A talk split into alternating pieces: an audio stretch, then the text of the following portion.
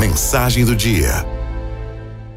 Nós vivemos hoje em uma correria enlouquecedora em que as nossas obrigações sempre vêm primeiro que qualquer coisa, inclusive da nossa saúde, da sanidade.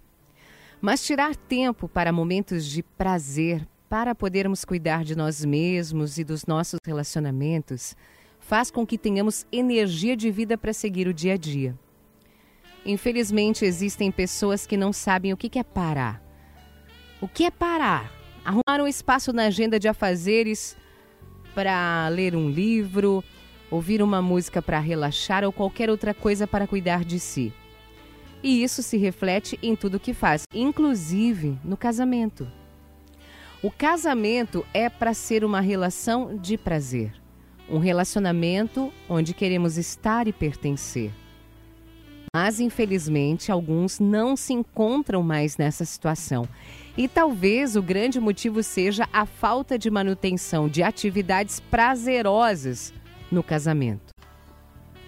Lazer é toda e qualquer atividade não obrigatória que traga felicidade, leveza, autocuidado e prazer.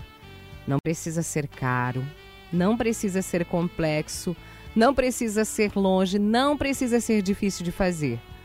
Existem muitas coisas que nos fazem felizes e são simples, simples, mas trazem uma grande sensação de bem-estar. É exatamente essa sensação de bem-estar que buscamos no lazer. Além do lazer ser importante de forma individual, ele é fundamental como uma pausa a dois na agitação do dia a dia. Você que é casado, faça, façam vocês dois uma lista individual do que dá prazer a vocês. Não precisa ser caro ou complexo, pode ser algo simples. Cada um faz a sua lista. Depois, unam essa lista e vejam o que, que aparece em comum. E se programem. Coloquem na agenda de vocês a frequência com que esses momentos vão acontecer. O ideal é que seja algo no máximo quinzenal. Se for algo simples, né? Quinzenal, semanal, quinzenal. Se for algo mais complexo, pode ser mensal. Viagens, por exemplo, dependendo do custo e local, pode ser semestral ou anual. Mas vejam a realidade de vocês para que isso aconteça. Não protele mais. Com filhos, as coisas ficam mais difíceis, mas ainda é possível encontrar momentos só para vocês dois. E, na verdade, esse lazer a dois para o casal que tem filhos é praticamente obrigatório se você quer alimentar o seu relacionamento e fazer ele durar.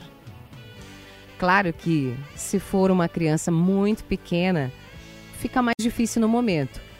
Mas se programem, esperem alguns meses e planejem mesmo assim, afinal. Vocês dois são muito mais que pais. Também são esposo e esposa que precisam se cuidar. É preciso um equilíbrio, mas tem que ter lazer. Um tempo como casal e um tempo como pessoa.